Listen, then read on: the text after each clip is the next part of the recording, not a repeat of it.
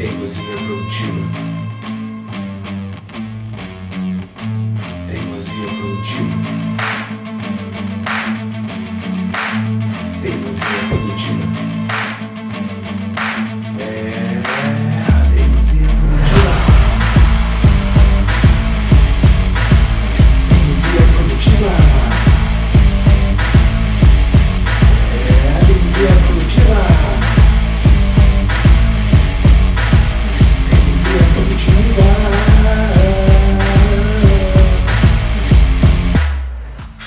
do Engenharia Podcast, do Teimosia Produtiva. Olha só a fumacinha, tá ouvindo? Tá ouvindo? Ó. Galera, estamos aqui. Bom, primeiro, fazer uma coisa diferente, que eu nunca faço, ou melhor, que eu sempre esqueço. Sigam esse canal, curtam, compartilhem. E hoje, ó, a pedidos. A pedidos, nós trouxemos uma engenheira no Engenharia Podcast. Isso aí, galera, estou aqui hoje. Ó, vou virar aqui. Mas não é só, não é só o convidado, tem o convidado e tem um super convidadinho sentadinho lá, ó. Virar pra cá, bom, Carol, Edson e. Pedro. Pedro! Dá um joinha, Pedro, pra câmera. Aqui, ó. Dá pra câmera lá, Pedro. Dá um joinha. Mas eu sempre digo que a frente. Ó, deixa eu mudar a câmera tá a câmera errada. Eu sempre digo que a frente de qualquer profissional, né? Falo pra todos os os convidados, existe uma pessoa. Você já falou que veio de Osasco, né, mano? Tá ligado? E aí. então, conta pra gente quem era a Carol quando ela era criança. Era uma criança tranquila? Era uma criança bagunceira? Era uma criança. Como é, como é que você era quando você era criança? Vamos lá, esse é o momento agora de lembrar do passado. Deitar no divã aqui. Não, eu era uma criança quietinha, eu era uma criança concentrada, é, eu era uma criança tranquila. Não, peraí, peraí. Pra, pra falar a verdade, tá? Não, tô falando a verdade, viu, filho? Tô falando, mamãe tá falando a verdade. Não, eu sempre fui uma criança tranquila. A minha mãe conta que o Pedro parece muito comigo. E, e o Pedro é mais ou menos assim também. Eu sempre gostei de trabalho de concentração. Sempre que me davam uma coisinha que eu gostasse, um, uma bonequinha, um quebra-cabeça, alguma coisa assim, eu gostava de fazer, de ficar ali horas brincando. Mas eu, eu sempre fui uma criança, tô, tô né, puxando pela minha Vai lá. memória e ainda pelas coisas que minha mãe e meu pai me falam que eu ia do meu jeito, né? Não necessariamente seguir o sistema. Por isso que a gente é teimoso, né? Ué, Eu acho que a teimosia é uma boa palavra que me descreve, tá? Uma boa palavra. Então, apesar de eu ser super tranquila, uma criança dócil, mas a teimosia acho que sempre me acompanhou, nasci com ela. Quem nunca, né? Mas, ó, eu confesso, a mãe tem que ver depois esse podcast, tem que mandar. Mãe, escreve no comentário aí pra gente saber a opinião da mãe. Porque eu sempre os comentários das mães nos. nos falando, nada ver, ela é bagunceira, ela não sei o quê. Então, ô, mãe, como é que manda a mãe? Manda, um abraço- manda um abraço pra mãe. Minha mãe, Noêmia, beijo, te amo. Meu pai, vou falar um monte do meu pai. Pode falar, meu pode pai é falar. um neto, engenheiro civil, eu sou filha de engenheiro civil. É isso que eu ia te perguntar, de onde que surgiu esse, essa paixão, né? Porque a gente, a gente tem percebido ao longo dos anos que, cara, não, é- a mulherada não, tem tanto essa- esse incentivo, né? Vindo para a área da engenharia. E aí, bom, você acabou de comentar que já teve um grande incentivo em casa, né? Então conta pra gente de onde veio essa paixão, onde foi as primeiras planilhas que você viu, viu os primeiros desenhos. Era no papel, no nanquim ainda. Nossa, peraí, Certamente. tu falou do Nanquim. Ah, Teve um episódio que, o- que, que o Fabiano também falou da caneta, caneta Nanquim, né? isso. Você sabe o que é caneta nanquim, cara? Eu não sei. Eu sou quê? novinho, nem cabelo branco eu tenho, ó. É, os meus estão pintadinhos, não sei se dá pra Também ver, não tem espero também. que Não não. é, eu vou fingir Não, que eu não tenho, mas eu cheguei a desenhar na prancheta com Caramba. caneta nanquim, normógrafo, régua T, régua paralela. Como é que é o nome? No quê? Normógrafo. Que que é normógrafo? É pra escrever a, a aranha com a régua das letrinhas. Caramba, vou ter, que, vou ter que pesquisar na internet pra mostrar isso pra É, vocês, hein, eu fiz galera. isso tudo. Eu e ele que tá aqui atrás também. Na porque as fez. planchetonas, assim, tipo. Prancheta, exatamente. Ou seja, manda um recado pra essa galera achando que a vida tá difícil hoje usando esse monte de software. Porque, meu Deus, né? A vida tá difícil, difícil era apagar. O problema era errar e apagar e ter que fazer de novo. Apagava na gilete. Gi- Como assim? Gilete, raspava a folha vegetal. Bem devagarzinho, assim, com Ah, jeitinho. Passava benzina pra tirar a gordura, porque você ficava apoiando, né? Suava, daí tinha umas estratégias. Olha ali. só, não sabia dessas. dessas... Sim. Eu falei, ó, meus E o cabelos cheiro brancos. de benzina. Olha Era uma só. loucura. Mas vai lá, peraí, vamos, vamos voltar, vamos voltar. Que a gente já, já, já voltou lá pra Não, frente, então né? eu tava falando do meu Vai lá, pai, né? teu pai, vai lá. Certamente o meu pai foi meu maior influenciador, não tenha dúvida. Eu olhava, eu achava bonito. Tinha aquele. Tem até uma história. Tinha aquele dia da visita da, dos, dos filhos no trabalho, né? E o meu pai, ele era engenheiro de estradas. Ele se aposentou pela Mendes Júnior. As obras do meu pai são obras bem simples, tipo Ponte Rio-Niterói, Memorial da América Latina. Ah, nem, nem coisa muito importante, né? Rodovia dos Imigrantes. Eram as obras do meu pai, eram essas, né? E aí, quando ele ia levar a gente, ele tava, tava escavando um túnel, um túnel bem importante, que eu até esqueci o nome, ele vai brigar comigo, eu esqueci o nome, mas enfim. É, e ele levou a gente na obra do túnel. E eu lembro que na época o meu irmão podia entrar e eu não. Por quê? Porque existia um mito de que se uma mulher entrasse no túnel, as máquinas não se encontravam. Ah, entendi. E eu detestava essa história de que o meu irmão podia e eu não podia. Como assim? Qual é a diferença? Por que, que ele pode e eu não posso? E a gente queria ver o tatuzão. O tatuzão é o apelido da máquina perfuratriz, né? Do Aham. túnel. E ela é linda, ela é maravilhosa, ela é gigantesca. E aí a gente foi na obra e não podia, eu não podia entrar no túnel. Eu fiquei muito indignada. Eu voltei pra casa falando assim: eu quero ser a dona desse tatuzão. eu vou ter um tatuzão, vocês vão ver. Então, talvez, é claro que esse foi só um episódio, mas certamente o meu pai trabalhando, eu adorava desenhar e vê-lo desenhar foi um grande incentivo. Mas ele, o meu pai, nunca quis que eu fosse engenheira. Sério? Não teve, teve uma. uma é que é? uma treta. Uma treta. Teve. Conta aí, conta Teve. aí. Meu momento de revelação, hein, Teve. pai? Ó. Teve, teve. Eu acho que ele viu que eu estava me encaminhando para essa área porque eu nunca tive dúvidas. Conforme eu fui crescendo, eu fiz escola técnica, fiz de edificações, ele me incentivou, ele sempre falou para mim e para o meu irmão que a gente tinha que fazer uma escola técnica. Porque a gente já sairia com um emprego, porque a gente já sairia encaminhado, e obviamente ele via o perfil técnico nos filhos dele, e foi uma das melhores escolhas, realmente influenciada diretamente pelo meu pai. Mas quando eu acabei o curso de edificações, ele falou assim: Ah, que legal, né? Estava estudando para o vestibular. O que, que você vai fazer? O papai te apoia no curso que você quiser fazer. Menos engenharia. Você quer fazer belas artes? Você quer ser pianista? Você vai ser bailarina? O papai te apoia, tá? Menos engenharia. Mas você já tava revoltada porque você já queria. Eu já queria ser a dona do tatuzão. Como assim eu não vou fazer engenharia? Mas eu já gostava. Eu fiz o curso técnico de edificações e via ele trabalhando. Eu sabia o que era engenharia e aquilo que eu via da engenharia eu gostava. E aí eu fiz, fui fazer o vestibular aqui, já na, na Federal de Santa Catarina. Ah, tá. Em Floripa, em Floripa, né? Em Floripa, é, eu vim pra cá com 18 anos, bem na época em que eu estava estudando pro vestibular. E aí eu fiz, eu lembro que a atendente falou assim: "Você tem várias opções para escolher". Aí, primeira opção, engenharia civil. Segunda opção, engenharia civil. Ela disse: "Não, não pode". Falei, mas eu quero engenharia civil. Porque se não for engenharia civil, eu não quero estudar. Não, não pode. Aí ela preencheu arquitetura. E eu fiquei indignada Imagina, com ela. ué, Eu não quero arquitetura, eu quero engenharia. Tá escolhendo curso pra Mas mim, era né? obrigatório preencher. Enfim, ela preencheu. E aí eu cheguei em casa, meu pai assim, e aí fez a inscrição. Mas afinal, você fez para que curso?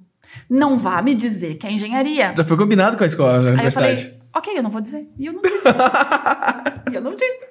Azar é teu, não quer saber, né? Mas enfim, ele ficou super feliz quando eu passei. E no dia da formatura, eu fiz questão de relembrar essa história, que era muito presente e ainda é para mim. E eu fiz a homenagem aos pais. E na homenagem aos pais, o meu pai tava bem na frente, assim. E eu fiz olhando para ele, chorando, ele chorando. Imagina, imagina, né? A gente tem foto de nós dois acabados chorando. Ah, mas ele imagina. ficou todo orgulhoso, me deu todo o material dele, todos os livros, todas as pranchetas, todas as fórmulas, todos os memoriais de cálculo, me deu tudo. Foi bem legal. Quer dizer, eu não, eu não quero que você vá, mas já que você foi, Já que você tô foi, aqui então toda tá estrutura, aqui. tô todo suporte. É. E aí, desse, desse, dessa fase, um ponto bem interessante você comentou. Eu tenho realmente percebido que uma boa parte do- da galera que tem sucesso, que está conseguindo alavancar na carreira, principalmente na engenharia, não só na engenharia, mas no empreendedorismo ou no intraempreendedorismo de modo geral, ele não foi diretamente para a universidade. Ele teve um curso técnico, uma experiência que realmente direcionou ele para essa, essa função. E é, eu vejo que, por exemplo, hoje trazendo para engenharia, a gente tem um milhão e meio de, engenharia diferente. Seja presencial, seja EAD, semi-presencial, híbrido, seja, só um estudo quem não quer. E aí eu vejo, me- meu ponto de vista é que sim, é fazer, passar pela área técnica, ter ali a. Eu também sou técnico em automação industrial. Então, antes de, fazer, antes de concluir a antes de concluir a engenharia de produção, eu fui para a técnica também, tomei muito choque. Tomei muito choque. Faz parte. Mas eu entendi realmente que eu gostava. Então você acredita que, até para trazer para essa galera que tá vendo a gente, porque a gente tem, é, tem vários públicos que acompanham a gente. Tem aquele que tá pensando em entrar na faculdade, ou seja, ah, será que a engenharia é boa? Ou qual engenharia eu faço? Engenharia Sim. civil, engenharia de produção, engenharia. Enfim, tem várias. E também nós temos aquele profissional que já está no mercado de trabalho há 4, 5, 6 anos, que já está pensando ali é, em fazer um curso para, não para empreender, mas fazer um curso para poder alavancar sua carreira. Nós temos aquele que já fez o curso e agora está querendo empreender. E nós temos aquele um que está aqui só para criticar. Então tem todo mundo. então, para essa galera que está que tá assistindo a gente, vamos começar pelo pessoal que está pensando em entrar na, entrar na, estudar. O que, que você diz para essa galera, assim, um caminho que você fala, cara, foi assim que eu fiz, comigo deu certo. Você já disse que você fez, mas talvez se eu não tivesse feito isso, se eu tivesse feito aquilo, teria sido mais fácil.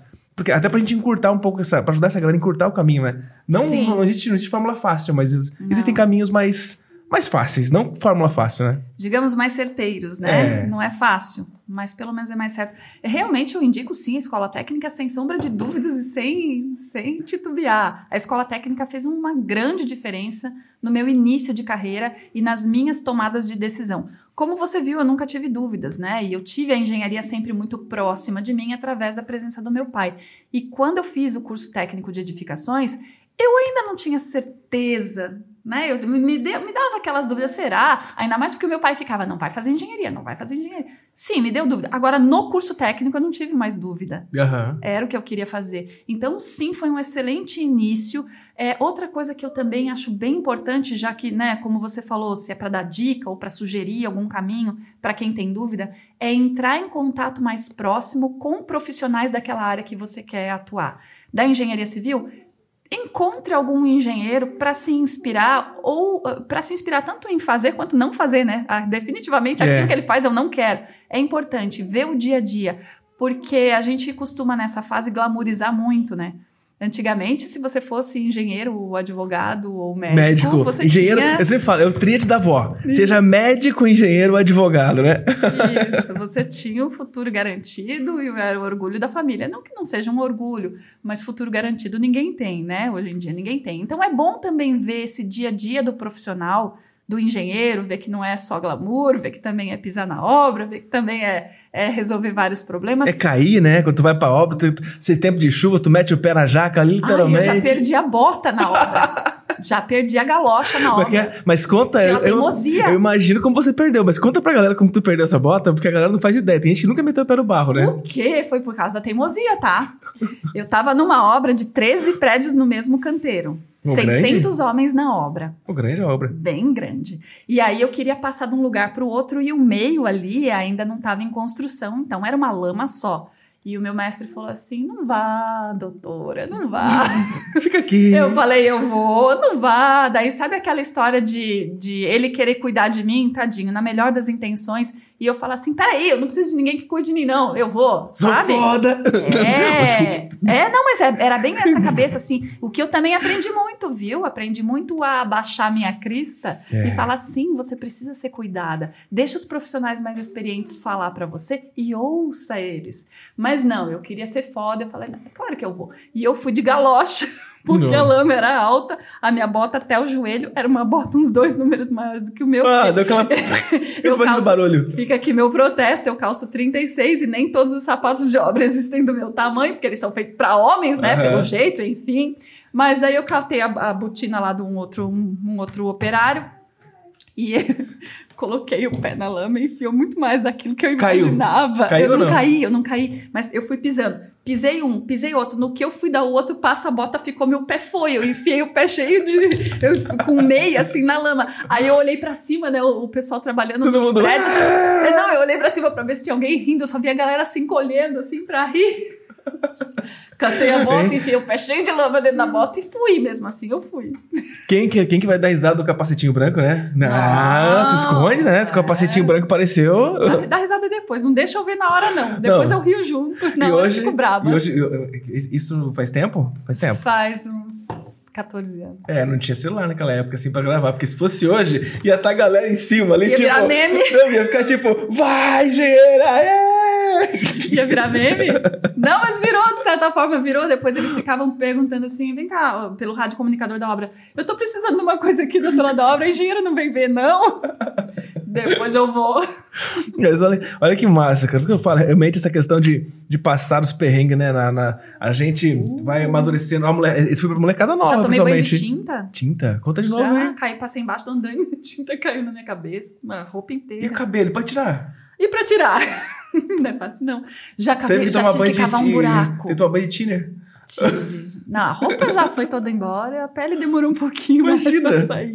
O cabelo a gente amarra, prende, toca a obra no dia seguinte, tá tudo certo. Ah, mas é duro pra tirar tinta, tirar tinta do cabelo. né? Bem Assim, duro, demorei bastante, não foi fácil, não. Dá pra ver pela revolta, né? É, não foi fácil, não. E teve um outro perrengue também, já que nós estamos falando Não, de pode perrengue, perrengue sujeira, é bom. né? É bom- É bom contar Sujeira. perrengue pra essa galera. O povo acha que a vida de dinheiro é fácil. um buraco. E daí já juntando várias histórias, né? Dos perrengues, da minha teimosia e também da questão do compromisso.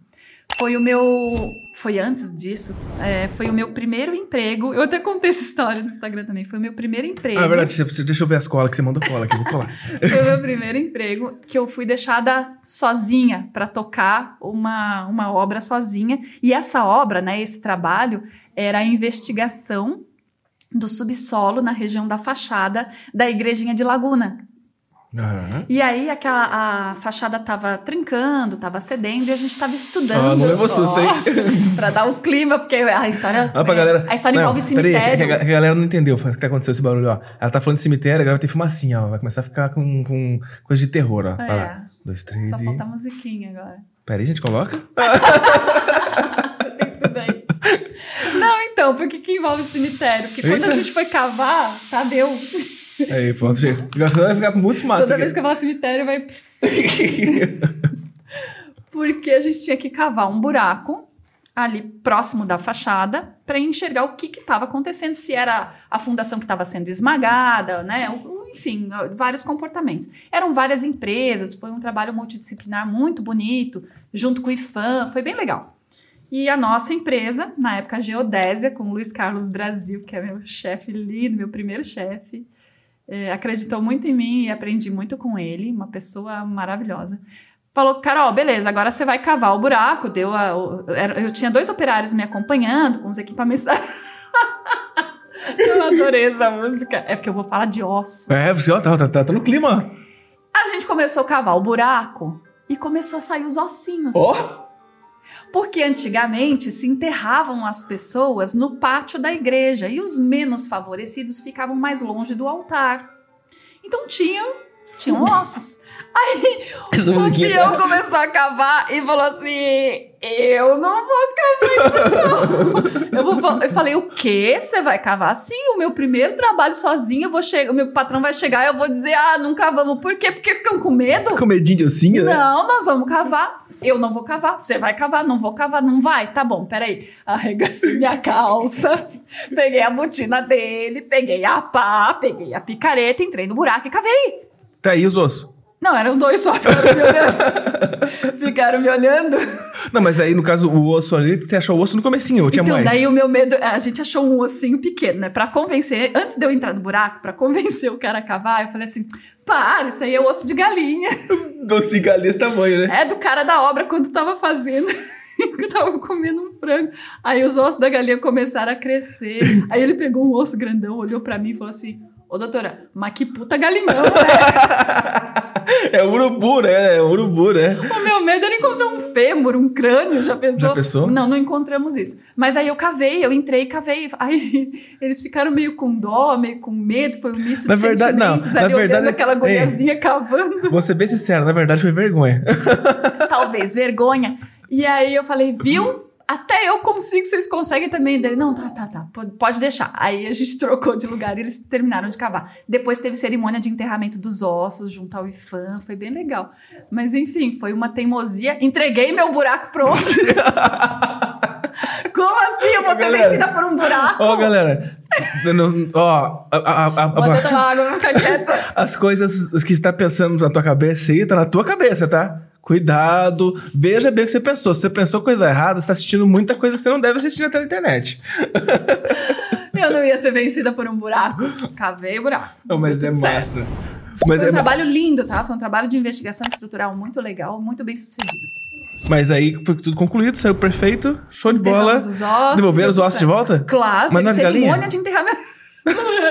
Não era de galinha. Teve. Catalogaram. Foi, foi. Enterramos de novo. Teve missa. Imagina depois dos peão, né? Eu falei Eu que não disse. era osso aí, ó. Tem até missa pra enterrar. Ai, que nojo, peguei nos ossos. Imagino. Teve, tem, tem até gente até hoje que deve lembrar do, do, do, do osso, né? Porque tem coisa que marca, né? Foi Marca. bem isso. Mas desse- agora, falando, falando- agora tá falando de coisas de perrengues. Então, falando de perrengue, vamos trazer uma Mais? pauta bem. Não, mas uma pauta bem interessante, assim. Agora a gente tá falando de, de preconceito da, de- da engenharia contra a mulher. Né, você falou que foi, executou, trabalhou. Talvez. Não, não vou, não vou dizer o talvez, deixar você dizer também, porque senão eu vou te induzir a você responder o que eu quero que você responda, eu não quero isso.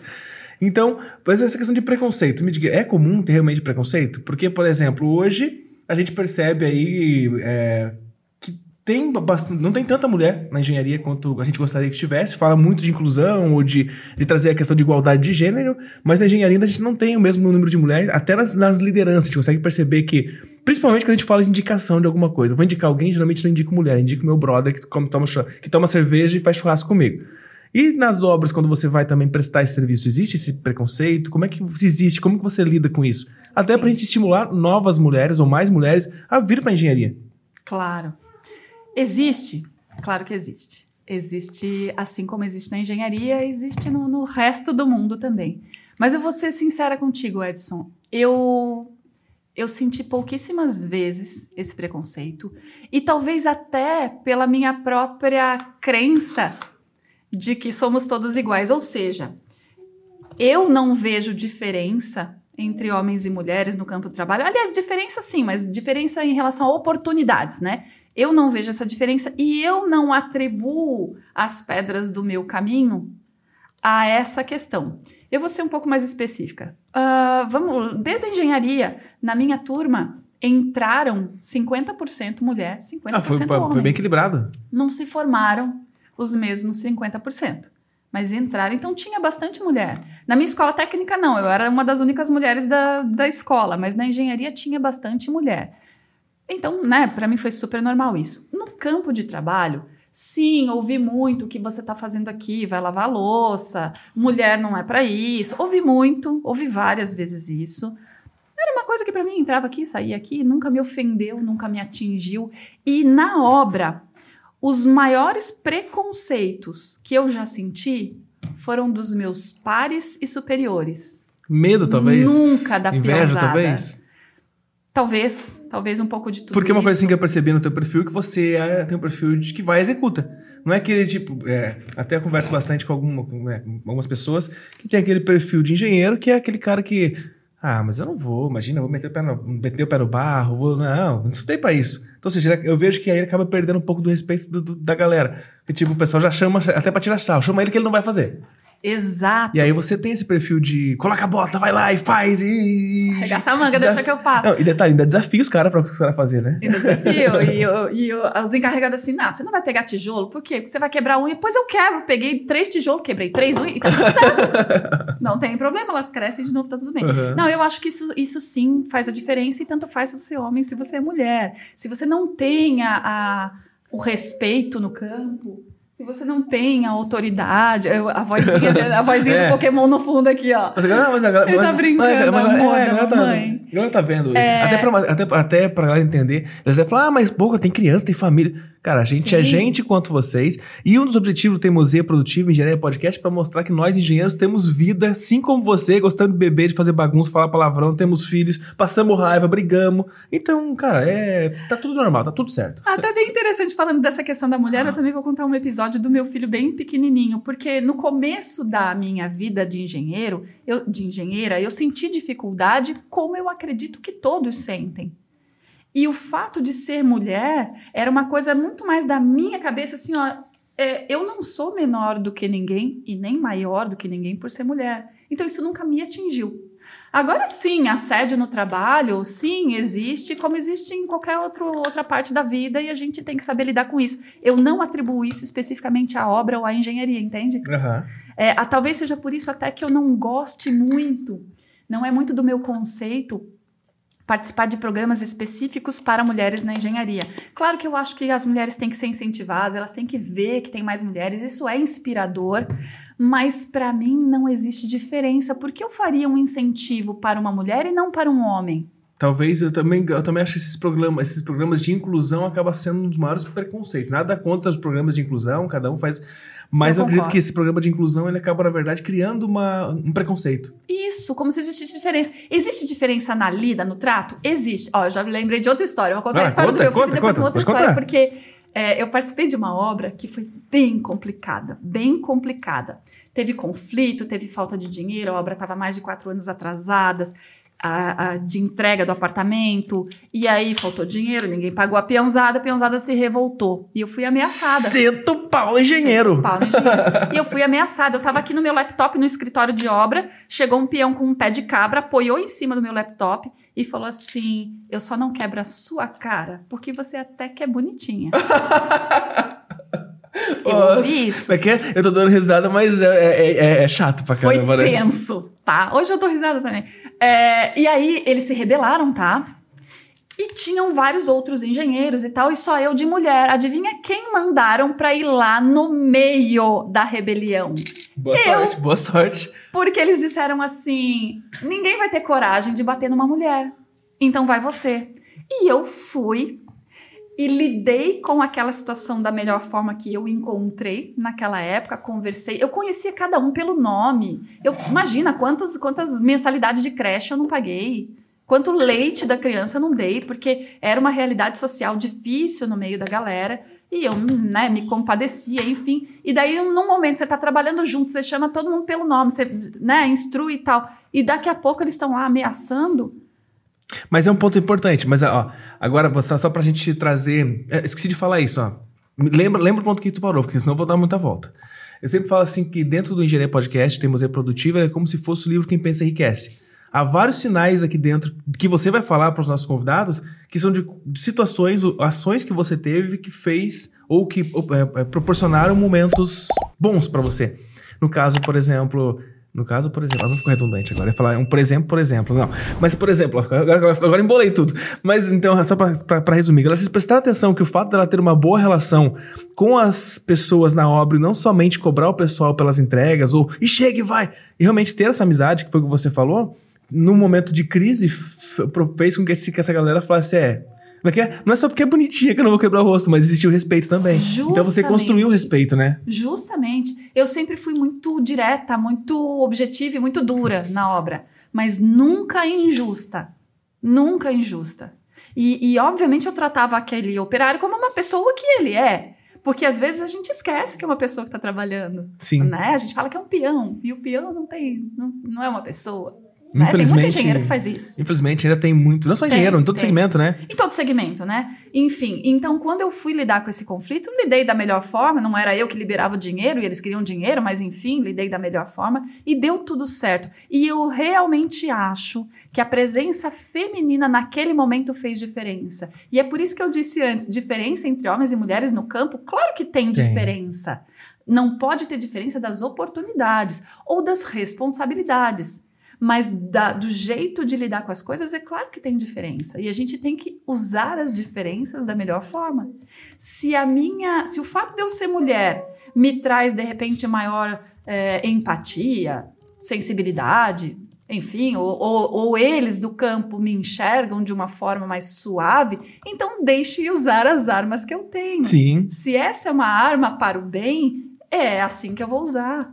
Não é, eu não acho isso humilhante ou as mulheres que querem ser iguais ao, não, não me trate diferente porque eu sou mulher. Não, OK você me tratar diferente, tá tudo bem. Desde que você me trate com respeito, com justiça, com igualdade, mas diferente, sim, somos diferentes. E é. Bom, quem usa bastante essa questão da diferenciação nas, das obras é a nossa querida Petrobras, né? Ou outras empresas grandes, né? Porque você falou a questão de usar as habilidades que você tem a seu favor, seja para fazer o bem.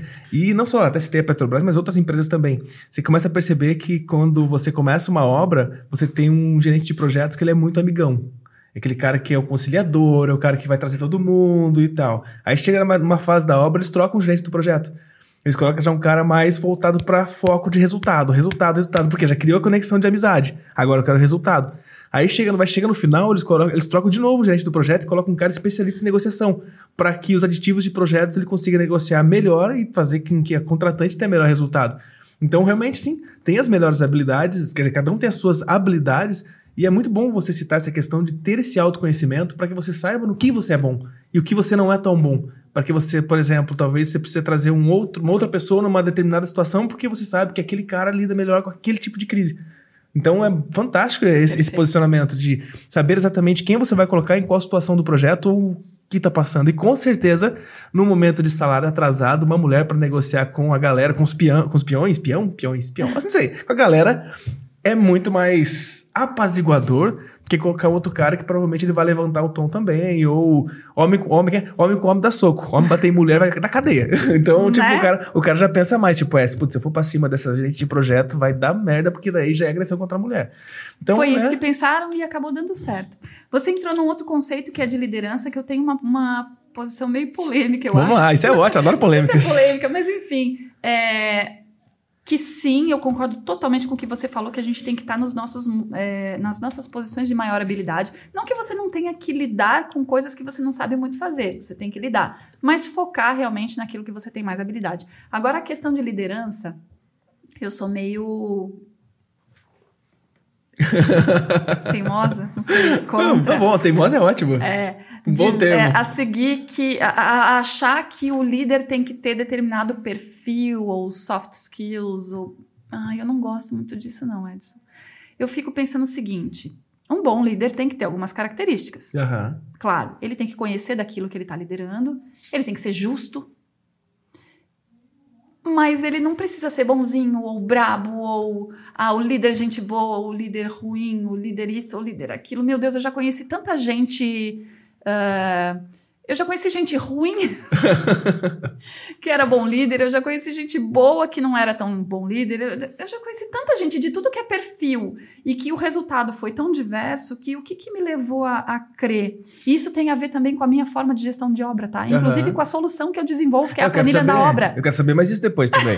Gostei desse negócio. É, é sério, a planilha da obra traz algumas informações vitais para a liderança. E a liderança. Esse beijinho, vocês pegam. Você pegou? não, não pareceu esse beijinho. É que eu fiz assim, ó. Ah, gostei. Enfim, é porque eu acho que a liderança tem que ter a informação. Se você faz o seu funcionário entender a posição dele no todo, né? O que ele está fazendo, qual o motivo, o objetivo do que ele está fazendo. Se você faz ele compreender é, quais são as tarefas dele, quais são as metas dele, você remunera ele justamente. Então ele sabe onde está, ele sabe onde tem que ir, ele está se sentindo justo com sua remuneração, ele sabe sua importância no todo. Essa é a melhor motivação do funcionário e da equipe que você pode dar. Esse é um excelente líder. E aí eu acho que evita um monte de, de laiá laiá, de motivação de equipe, de uhul, vamos Aham. juntos, sabe? Um monte de uhul é, eliminado com essa questão da, da- do conhecimento e da justiça. Sim, e eu concordo justamente contigo. E aí entra o ponto. galera, Vocês prestaram atenção? O que que ela quis dizer que tem que ter muito bem claro dentro de uma empresa, qualquer projeto? Vocês pegaram? Comunicação. É a comunicação. Porque, por exemplo, tu falou agora, tu também já deve ter percebido que um dos maiores motivos que o pessoal pede demissão é por não saber, saber para onde a empresa vai, qual a perspectiva de, de, de crescimento que eu tenho aqui dentro, o que, que a empresa está fazendo por mim. Pô, o patrão tá lá em Miami dando de coisa e tá cobrando aqui, não quer pagar 3 mil reais por mês, mas tá, mas. Entendeu? Então, realmente, acredito que a comunicação seja um dos pontos bem importantes, né? Nesse, nesse, nesse mundo de lidar, de lidar com obras, né? Porque, ó, até pra resumir pra galera que tá, que tá assistindo, porque pra gente é muito comum obra. Ah, fala obra, a gente já pensa capacete, aquele monte de gente coletinho laranja Na e. minha casa. É, e agora, mas a galera, uma, uma boa parte do pessoal que tá assistindo o nosso podcast é o pessoal que tá acostumado com indústria ou, ou comércio. Então, pra galera, galera pegar, pegar, existe uma coisa muito importante chamada entre projeto e processo. Cara, se tu trabalha, sei lá, numa empresa que trabalha com pescado, que tem aquele. Chega peixe de manhã, tu enlata o peixe, termina o peixe, e você faz isso toda, toda vez, toda semana, isso é um processo. Um projeto é aquele que tem começo, meio e fim. Então, cara, é um negócio fantástico, acelerado. Mas é uma coisa que eu acho muito legal. Eu vejo que o pessoal que trabalha em projeto aguenta mais o tranco na hora de receber feedback. Diferente de quem trabalha em indústria e comércio, ou que não está acostumado a trabalhar com pressão. Porque tem pressão na obra. Então o pessoal, quando você chega pro cara, ó, cara, a gente tem que fazer isso, nosso prazo é sexta-feira, vamos ter que fazer a extra, galera, bora, vamos lá. A galera vai. Vai ter um reclamando, mas vai. Você chega numa empresa e fala, cara, a gente precisa correr, porque a gente tá, não tá na meta, não sei o quê, deu 18 horas, o pessoal bate cartão ponto e vai embora do mesmo jeito. Talvez porque obras sejam vários processos diferentes a cada obra, né? Cada obra é uma obra, ou talvez por causa desses vários imprevistos que acontecem em obra, né?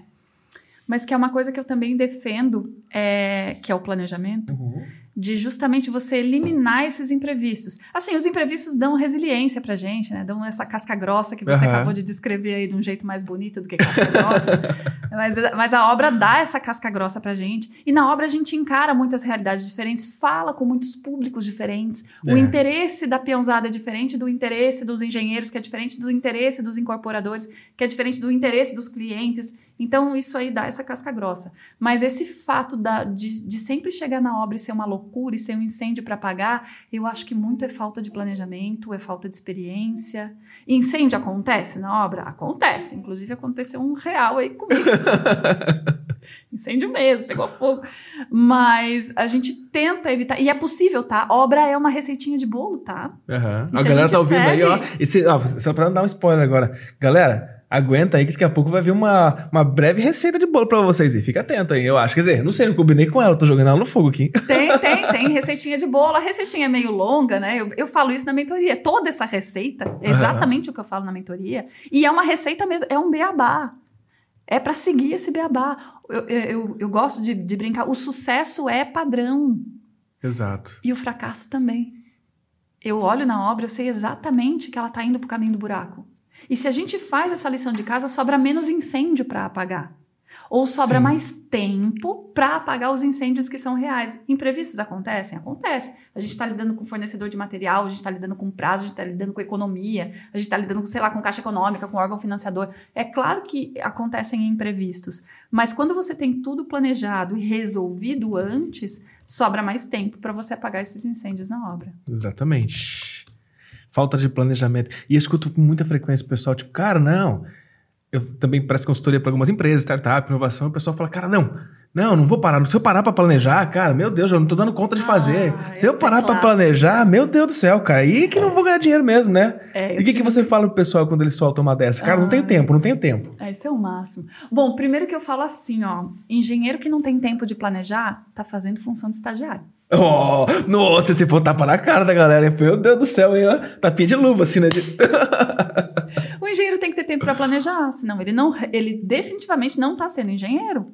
Se ele não tem tempo por causa daquele furor, alvoroço do dia a dia da obra, é que a obra dele realmente não está planejada. Daí é lógico que ele não tem tempo de planejar. E uma coisa é um ciclo vicioso, uma coisa puxa a outra. Então, o planejamento é necessário. Agora, eu tenho um cliente que falava assim, ó. Pra que eu vou fazer planejamento, orçamento? Ninguém segue mesmo. ah, é. Mas É, isso veja é bem. clássica, né? Isso é muito bom, isso é muito bom. É, o planejamento, ele é uma linha mestra. E existem níveis de planejamento. Existe o planejamento macro, existe o planejamento médio, existe o planejamento de curto prazo, micro, enfim. Esses níveis de planejamento é que vão dizer aonde você está indo. A planejamento é feito para não ser seguido. E tudo bem você não seguir o planejamento desde que você saiba o que você está fazendo. Porque assim, ó, daí a gente vai falar de controle. O que, que é o controle da obra? O controle da obra é ver o quanto você está desviando do seu plano mestre. O seu plano mestre é o planejamento. Se você não tem uma linha, como é que você vai saber o quanto você está desviando dela? Você não seguir o planejamento em determinados mo- momentos ou por motivos estratégicos é aceitável. Você não seguir o planejamento, mas você sabe o quanto você está se desviando dele. Então, numa obra controlada, a qualquer momento você volta para o planejamento. Ou até, eu sempre falo assim, ó, é melhor que você tenha um planejamento errado do, Do que você que- não ter planejamento. Ó, para resumir pra essa galera que a gente fala de planejamento, que o pessoal fala, nossa, planejamento é um negócio muito difícil. Se você tá vendo desse outro lado, tu já casou? Se tu já casou, mulher, organizou um casamento, tu organizou um puta de um projeto. Deu trabalho pra caramba, né? Eu acho que o casamento é um dos projetos mais chatos de organizar, mais, mais complexos, mais detalhes, mais Deve sonhos, ser, né? Deve ser. Deve ser, é, é, não é, sei, é. eu nunca casei. Aí, ó, ó, ah, ah, tá animada aí, ó. Ó, deu até uma levantadinha na cabeça lá atrás, ó. O time que tá ganhando se mexe, né? Mas, ó, por exemplo. Estamos há 25 anos juntos. É, tá, tá, tá. Então, já casou, já casou. Sim, já a gente casou. tem uma empresa, 50% cada um, e tem um filho registrado por cada. Tá bom? Já tá bom, papel, já tá gente, casadão. já deu. já tá casado, né? Mas, ó, é, é outra questão também de gerenciamento de projetos. Cara, é, é- o pessoal romantiza muito, eu vejo o pessoal romantizando muito essa questão da, do gerenciamento de projeto. E a, a própria universidade, não trazendo, não, não sentando sarrafo na universidade, né? Mas a gente vê que o pessoal não fala muito essa questão de custos. é, por exemplo, a engenharia civil. O pessoal está preocupado muito em construir qual tipo de material, qual a resistência do material, qual, qual, como construir, o que, que dá certo com, com isso, mas não se foca muito na questão de, cara, mas peraí, se a gente fizer dessa forma, trocar esse material e pensar nisso, a gente vai reduzir o custo e vai aumentar nossa produtividade em 30%, 40%. Então não, não tem muito esse foco em aumentar a produtividade e reduzir custos. E aí, o que, que você dá de dica para essa galera que tá no mercado, já que tá aí apagando incêndio que não tá planejando? O que, que você dá de dica para essa galera? Quais habilidades eles podem buscar, ou qual curso? Ou se você pode ajudar eles, de que forma você pode ajudar eles com o seu trabalho? Justamente por eu não ver isso no mercado, é que me fez ser mentora. E a, a minha mentoria surgiu assim, ó. É, eu tenho 23 anos de experiência na engenharia. E, e isso que você disse, dessa mentalidade de resolver problemas e desse empreendedorismo na obra, eu aprendi, es- essa experiência eu aprendi experimentando, né? Tentando, errando, conversando com profissionais mais experientes do que eu, trocando ideias. A gente nunca cresce sozinho, a gente nunca tem esses insights sozinho. Então a gente depende de outras pessoas mais experientes de uma equipe e da visão de diversas partes da equipe. Eu aprendi muito com o peão, eu aprendi muito com o mestre, com o encarregado, com meus pares engenheiros, com colegas arquitetos, com meus superiores. É assim que se adquire experiência para ter essas sacadas que você disse. Mas realmente pela falta disso, desse ensinamento, porque aí você fala, tá, mas eu preciso de 23 anos para aprender. Não me desanima. É é? Não, não precisa de 23 anos. Assista mais o podcast, segue a Carol na rede social, segue o nosso perfil, que você vai reduzir os seus 23 anos para uns 15. Justamente, eu tive vários mentores na minha carreira, é, mentores informais, vamos dizer assim, mentores de realmente me ensinarem, não de comprar mentoria, mas enfim, eu descobri o poder da mentoria. E teve um amigo, há alguns, alguns meses atrás, que me ligou pedindo ajuda. Carol, eu preciso de ajuda na execução da minha obra. Tá bom, eu te ajudo, entendi a obra dele, entendi os problemas dele e, e montei. é, eu, tava, eu, eu moro aqui na Grande Florianópolis, ele está em São Paulo. Falei, bom, a gente vai ter que fazer a distância, então o que, que eu fiz? Eu montei determinados assuntos, bloquinhos de assuntos, para ir passando para ele e a gente fez diversas reuniões virtuais Aham. para eu ir ensinando ele, entendendo e tal, mas era um pedido de ajuda, era uma amiga ajudando um amigo. E aí ele falou assim: Nossa, mas isso foi uma mentoria. Deu, pô, que legal. Então eu encurtei a sua curva de aprendizado. Você não precisou passar 23 anos, porque eu já passei isso aí, cara. Já quebrei minha cara. Vem cá, eu vou te mostrar como eu resolvi. Foi assim: tenta aí, vê se dá também. Logo em seguida disso, teve um outro amigo do Rio Grande do Sul que ligou falando a mesma coisa: Carol, tô precisando de ajuda. Você Começou, começou a rodar, rodar Aí a eu falei, cara, pra tua sorte, eu já tenho até uns bloquinhos montados de capítulos pra gente conversar aqui. Deixa eu entender o teu problema e não, eu vou dizer pra minha surpresa, não, não foi muito surpresa, eu já sabia, vai, os problemas eram, Eram os, os mesmos, mesmos. se repetem, né? Se repetem. Olha, eu já toquei obrinha de casa, já toquei obra de shopping, já toquei obra de grandes prédios, prédio de 24 pavimentos, prédio de 600 homens na obra, prédio É bastante os problemas são os mesmos, só muda o tamanho. Só muda o CNPJ. Então, eu ajudei esse segundo amigo. E ele adorou e deu sucesso na obra dele, ele começou a pegar mais obras. Aí eu falei, quer saber, eu acho que tem um produto aí que eu não tô enxergando. Mas a gente sofre Montei muito, né? mentoria. E a gente sofre muito essa questão, é, chama de sí- síndrome do impostor, né? Você achar que todo mundo sabe aquilo que você sabe. É porque é óbvio pra você, daí É. você acha que é óbvio pra todo mundo, mas o óbvio também precisa ser Precisa dito. ser dito. E falar em óbvio, agora tem uma um negócio diferente pra gente fazer aqui. O que você tá falando aí, galera? Bom, a galera que tá acompanhando já sabe que nós temos um desafio para os nossos convidados. Bom, você falou que você já, já, já teve Essa à frente. é aí. Ó, momento do desafio agora, hein? Você falou que você já trabalhou em diversas, diversas obras, diversos projetos, com bastante gente. Então você teve que fazer várias apresentações, correto? Correto. Então, aí, com- a- a- dependendo do projeto, a gente tem, a, ou da apresentação, a gente tem uma dificuldade um pouco grande, assim, para montar, pra montar a apresentação. E daí, para encurtar esse caminho, eu montei uma apresentação padrão. Então, eu tenho a apresentação padrão, ela tem oito slides, E aí você vai fazer uma apresentação, te desafia a fazer uma apresentação.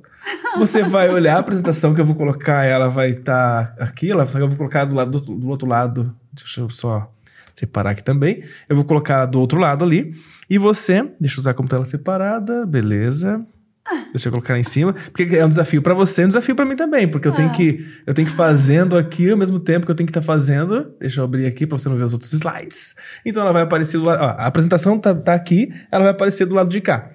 Quando ela aparecer do lado de cá, eu vou colocar a gente no cantinho, só que pra ficar mais legal, você, ó, aí tem que, você tem que lembrar que você tá fazendo uma apresentação pra diretoria, e aí eu vou sortear umas palavras aqui Ah, no Nossa computador. Senhora.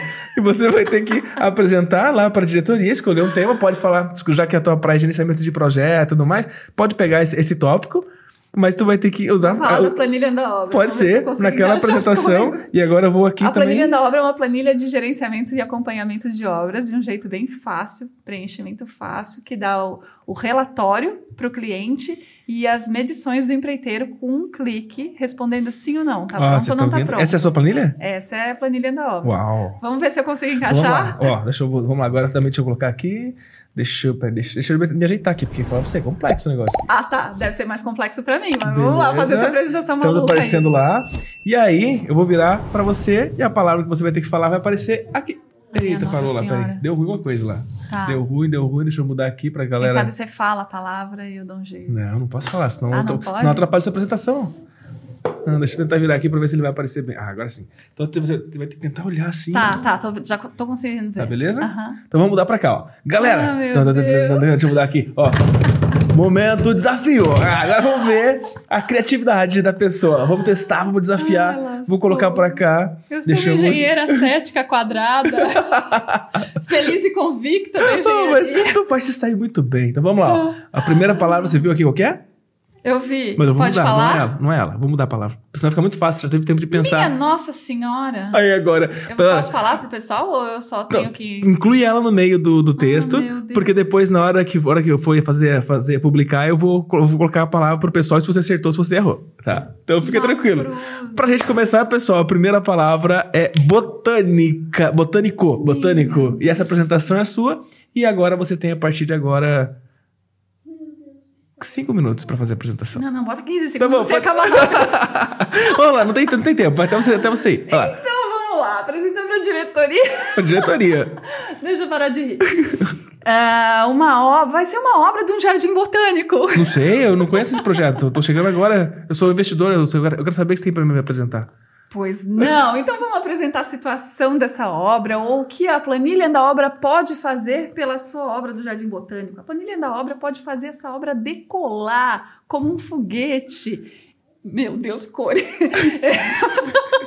Ah, decolar como um foguete e a apresentação dos gráficos vai ter muitas cores, vai ser bastante colorido, porque cada cor vai simbolizar determinada da área dessa dessa obra e eu tenho certeza que vai trazer felicidade porque os resultados serão positivos.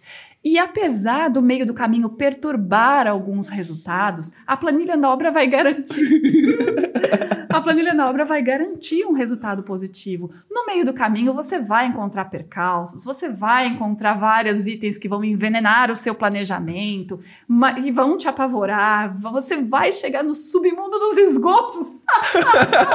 Mas você vai ficar mais familiarizado com todos esses problemas e a resolução dos problemas depende da caracterização desses problemas. Então você vai conseguir ter sucesso, alcançar o seu objetivo como se fosse uma subida, um hiking de bicicleta, você vai chegar no topo. Oi! vai lapela, pessoal. Ai, meu Deus! E, enfim, com os resultados positivos dessa obra, você vai conseguir fazer sua apresentação, inclusive com seu microfone de lapela, do seu paletó, dos melhores resultados obtidos. E vocês vão me chamar da sua super heroína, porque vocês vão falar assim: eu não acredito que aquela obra que estava toda cagada. Você conseguiu tirar esses resultados, Caroline? Sim, eu consegui.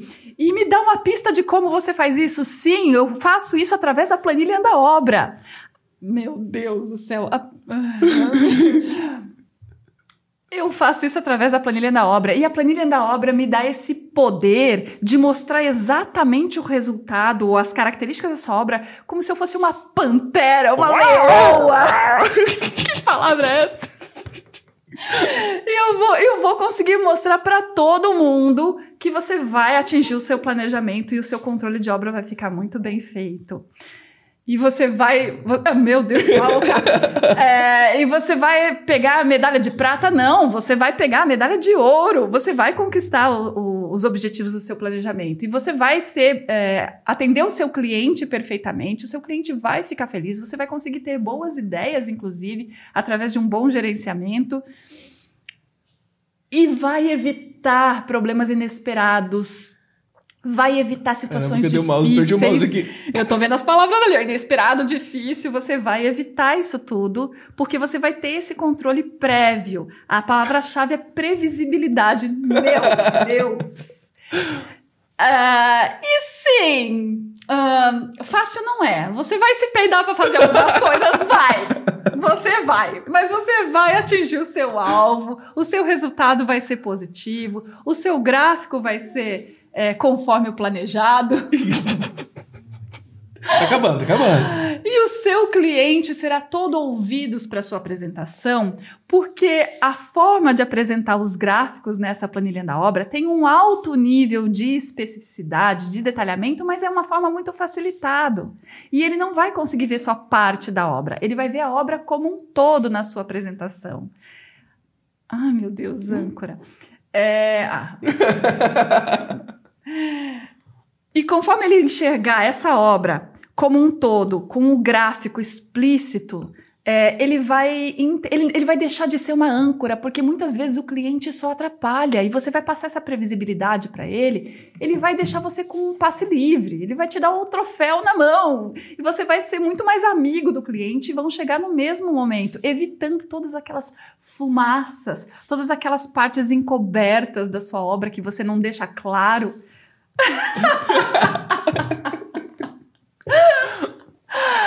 Enfim, você vai evitar aqueles, aqueles momentos inesperados de, de, de não deixar claro todos os processos, como se você fosse abrir a geladeira e descobrisse um bolo de chocolate estragado. Não, você vai tirar os bolos de chocolate estragados de sua geladeira. E você vai conseguir brindar no final. Última palavra. Ah, com certeza vai deixar de ser aquela sel- selva onde Oh. ninguém se entende e vai ficar de uma forma muito mais clara. Vai subir as escadas em direção ao sucesso. Uou! Meu Deus, essa foi sensacional. Estou ouvindo um negócio barulhão aqui no fundo. Ai, Mas tu mandou bem, foi- ó. foi um Eu confesso que foi uma das. Foi a segunda pessoa que faz o desafio que consegue trazer pro seu modelo de negócio, fazer uma apresentação fazendo a propaganda do seu modelo de negócio, hein? Olha só, hein? Essa foi, essa foi top. Deixa eu arrumar aqui meu fone aqui que tá uma. Ah, agora sim. É que eu fui virando aqui, quando eu viro aqui, vai roscando tudo, e... mas o desafio tem que ser cumprido, né? Bom, Carol, Muito bom. muito eu quero te agradecer. Acho que deu, deu quase uma hora de episódio. Mas antes de te agradecer, eu quero que você mande. Tipo, até, até eu gosto muito de colar com o chat GPT, que nem enquanto você estava fazendo. Tá. Ainda tive tempo de perguntar pro chat GPT ainda, ó. Sério. Vamos ver o que ele me disse aqui, ó. Ah, você. Você comentou alguma coisa de startup? Você também tem alguma coisa a ver com startup também? Sim, sobre é. inovação na engenharia? Conta pra gente um pouco sobre isso pra gente, pra gente chegar nessa fase final e também se prepare pra aquela mensagem pra galera, assim, aquela mensagem com musiquinha tipo. Perfeito. Essa planilha da obra foi uma solução que eu desenvolvi em uma das obras que eu tive muito. Eu, eu aprendi muito com obra que deu errado, tá? Aham. É, falei dessa, desse tumulto, tive obras que faliram, né, que não conseguiram chegar até o final. Aprendi muito com obras que deram errado. E aí eu descobri o caminho do buraco. eu descobri o que dá errado. Descobriu o que não fazer, né? Descobri o que não fazer. Eu sinto o cheiro de obra falida, sabe? Eu sei exatamente o que não fazer. E a planilha da obra veio né, nesses momentos de desespero, onde eu tinha que controlar uma obra, mas eu não dava conta de controlar a obra. Eram muitos contratos de empreiteiros para gerenciar, eram muitas atividades ao mesmo tempo, eram poucos estagiários, era pouca equipe. Eu desenvolvi uma planilha, e é essa aí a minha startup, tá? Eu desenvolvi uma planilha em que você consegue. Tem toda uma inteligência nessa planilha, baseada em projetos, baseada em planejamentos e estratégias Aham. prévias. É, ou seja, você, você tem esse- essa preparação antes de começar a obra e ao longo da obra você consegue preencher sim ou não. Tá pronto ou não tá pronto? Simples assim Você tem um controle visual também. Com Isso. controle visual de uma maneira facilitada, onde todos os relatórios dos clientes cons- conseguem enxergar visualmente.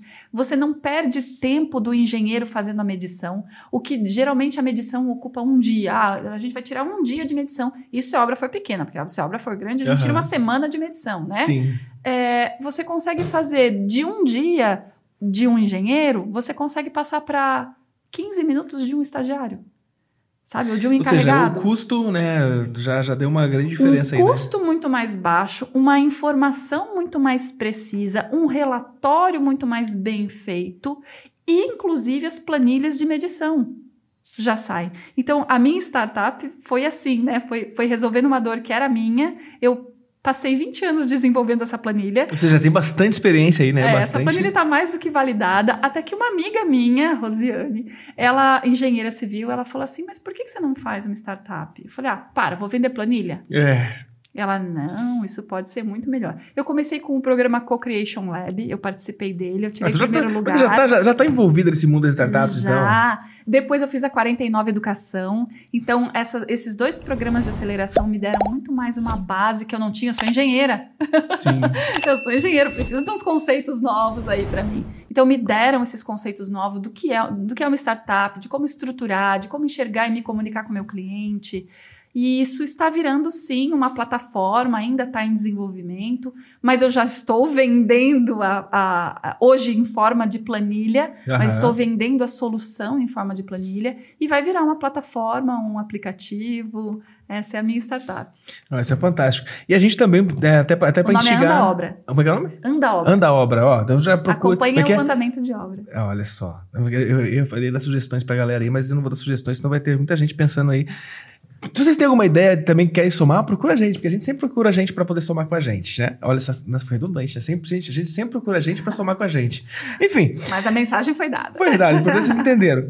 Mas é, é, eu quero trazer é, bastante isso pra galera também da engenharia, pra galera que trabalha com inovação, com startup, que o, o próprio Cresce Santa Catarina, e, enfim, há outros, outros canais e fontes de fomento, outras, outras construtoras também que tem várias fontes de fomento para desenvolvimento de tecnologia e inovação na engenharia. Então, até fala pra, fala pra essa galera que tá vendo a gente, se você tem alguma coisa que. Cara, alguém, alguém pediu pra você ensinar, pode ser um sinal que você tem alguma coisa muito boa para que você possa realmente.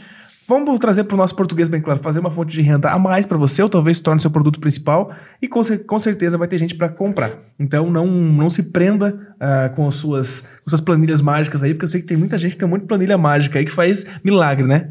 E agora aquele momento de você mandar um abraço pra galera, mandar aquele recado e estimular o pessoal também, falar onde o pessoal te encontra, se quiser te contratar, teu telefone, é, Instagram, rede social, site, enfim, tá contigo agora. Momento, momento merchan agora. Momento merchan. Como eu disse, hora do- hora- meu, meu Instagram aí, que é a minha melhor forma de contato hoje. Eu respondo por ali. Meu Instagram não é de uma celebridade, é de uma engenheira. Pera, Deixa eu encontrar, vai falando aí que eu vou procurando enquanto isso aqui, peraí. É Carol Butiano. Não, não, é que eu achei que eu tenho que fazer toda a parte técnica, que sabe assim, certo, o... mas eu já vou nosso dizer aí técnico- pra galera. É Carol, B-U-C-C-I-A-N de navio O. Depois o Edson vai dar um jeito de marcar, colocar alguma coisa aí. Tá É, pode, é. pode entrar em contato comigo ali, pode fazer pergunta, eu, eu respondo. E eu tenho sim uma mentoria. Minha mentoria tem oito módulos. Eu ensino gerenciamento de obra. É, Ah, tá aqui, ó. Eu nem sigo, eu vou seguir, que feio. eu quero seguir. É, e eu ensino gerenciamento de obra na prática. Eu estudei muitos métodos, é, é, eu, estudo PMI, eu, sou gerente de. É, fiz MBA em gerenciamento de projeto, vários métodos ágeis, Scrum, eu estou sempre participando de cursos. Eu participei recentemente aí de um curso de Last Planner System, estou em outro curso de. De Lean Office, enfim, eu, tô sempre me informando. E essas metodologias e esses, esse conhecimento agregado que eu tenho, eu transformei nessa mentoria. Então, é uma mentoria prática, que eu falo exatamente o que é necessário na prática para tocar uma obra e não. E não da forma teórica. Aham. Quem quiser teoria, faz esses cursos, recomendo, adoro, faço. Até, mas pra ter, até ter um nivelamento, ter uma base pra não chegar tão perdido quando for falar com você, né? É interessante já ter passado uns problemas para vir falar comigo, senão talvez não entenda a dimensão daquilo que eu vou falar. Uhum. Mas eu, eu realmente ensino a gerenciar uma obra. É possível, sim, fazer uma obra com lucro, com previsibilidade, com tranquilidade, sem apagar incêndio, sem perder a saúde. É possível, sim. É exatamente isso que eu faço na minha mentoria. Ou seja, tá dado o recado. bom, pessoal, bom, Carol, mais uma vez quero te agradecer de colocar a câmera do Central eu aqui. que te agradeço. Te agradeço pela obrigada. oportunidade, foi muito, muita risada. Te convido também para conhecer mais o projeto, nossa plataforma, nosso ecossistema de educação. Enfim, tem muita coisa. Vocês vão, vocês vão ver ela mais vezes aqui, com certeza. Vão Com ver sim. certeza. Que agora peguei o contato dela, agora não, não para de mandar mensagem mais. E nem eu pra ti. Vamos junto, amigo. Vamos sim, bom, gratidão. É, seu gratidão também, deixa eu mostrar o maridão ali que tá ali atrás, ali, ó, só. Aquela, aquela fome, dando aquela fome agora, né? Olha só. Meu filho tá tranquilinho ali. Tá de boa, tá O concentrado. meu marido pegando. é meu sócio, ele é engenheiro civil também, a gente se conheceu na faculdade. E ele é sócio em tudo, é pai do meu filho, é, é sócio na minha casa, na minha vida, na minha empresa, em absolutamente tudo. Ele é engenheiro calculista, especialista em estrutura de concreto protendido. O nosso escritório é. Os maiores prédios da, da- de São José são dele, Ó. de cálculo estrutural dele. Ele é um grande especialista nessa área. Não, agora, agora você é o próximo convidado a sentar nessa cadeira aqui agora. Bom, galera, mais uma vez eu peço pra vocês sigam, compartilhem. Eu esqueci de falar uma coisa importante. Deixa eu voltar pra cá. Galera, eu já falei pra vocês que estão acompanhando. Primeiro eu quero agradecer ao nosso patrocinador, ao CREA Santa Catarina. E também quero lembrar que, por meio do patrocínio do CREA Santa Catarina, nós teremos em breve o nosso evento chamado Inteligência Produtiva. A princípio era para ser apenas um webinar, algo online. Mas pelo, pelo, pelo caminho das coisas, serão dois, dois eventos presenciais físicos. Enfim, aguardo. Não vou dar muito spoiler porque pode ser que não aconteça. Mas vai ser a, a entrega vai ser muito maior do que aquilo que foi comprometido. Então, Creia, valeu pela confiança. E se você também quer apoiar o crescimento dessa EduTech, entre em contato com a gente, porque assim, a gente quer levar conhecimento, quer levar educação para as escolas, para as comunidades, e para isso a gente precisa de alguém também apoiando. E talvez você queira fazer isso, não sabe como fazer, ou não tem tempo para fazer, mas tem recurso para fazer. Manda pra gente que a gente executa e pode ter certeza que a gente faz a prestação de conta para você depois também. Valeu? Então, forte abraço para vocês. Galera, voltou para do meio agora aqui. Acabou, o- acabou o momento de Parabéns agradecer. pelo teu trabalho, Pô, gratidão. admiro toda essa tua, essa tua empolgação em trazer conhecimento, em unir as pessoas. A engenharia precisa disso, precisa de você. E Bom, obrigada por me convidar. Precisa da gente, né? Precisa da gente. Você também faz e levar conhecimento e trazer da forma que você traz na tua rede social ali, de estar mostrando, trazendo comparação. E até eu vi uma foto com martelo aqui, ó, que legal. Eu mostrei pro pessoal, tava, tava mostrando aqui, ó. Tava mostrando pra Entra galera. lá, gente, vê o que que é esse martelo aí, vê o que, que vocês é, acham. é verdade, não vou nem mostrar, vou deixar pra galera entrar de Pode curioso lá. mostrar, pode Não, mostrar. não, senão a galera não entra, quer que eles entrem. Ó, software é como um martelo. Dá, é, dá vontade mesmo de ter martelo no software de vez em quando. Bom, bom. galera, valeu mais uma vez. Acompanha, siga esse canal, compartilhe. E se você é um curioso, um teimoso e quer participar desse, desse podcast também, entre em contato com a gente, tá bom? E lembrando que todos os links vão estar disponíveis na descrição desse vídeo. Então vai ter o Instagram, vai ter site, vai ter telefone, vai ter tudo que, que ela deixar eu colocar ali, tá bom? Valeu, pessoal. Um forte abraço pra vocês e até o próximo voo.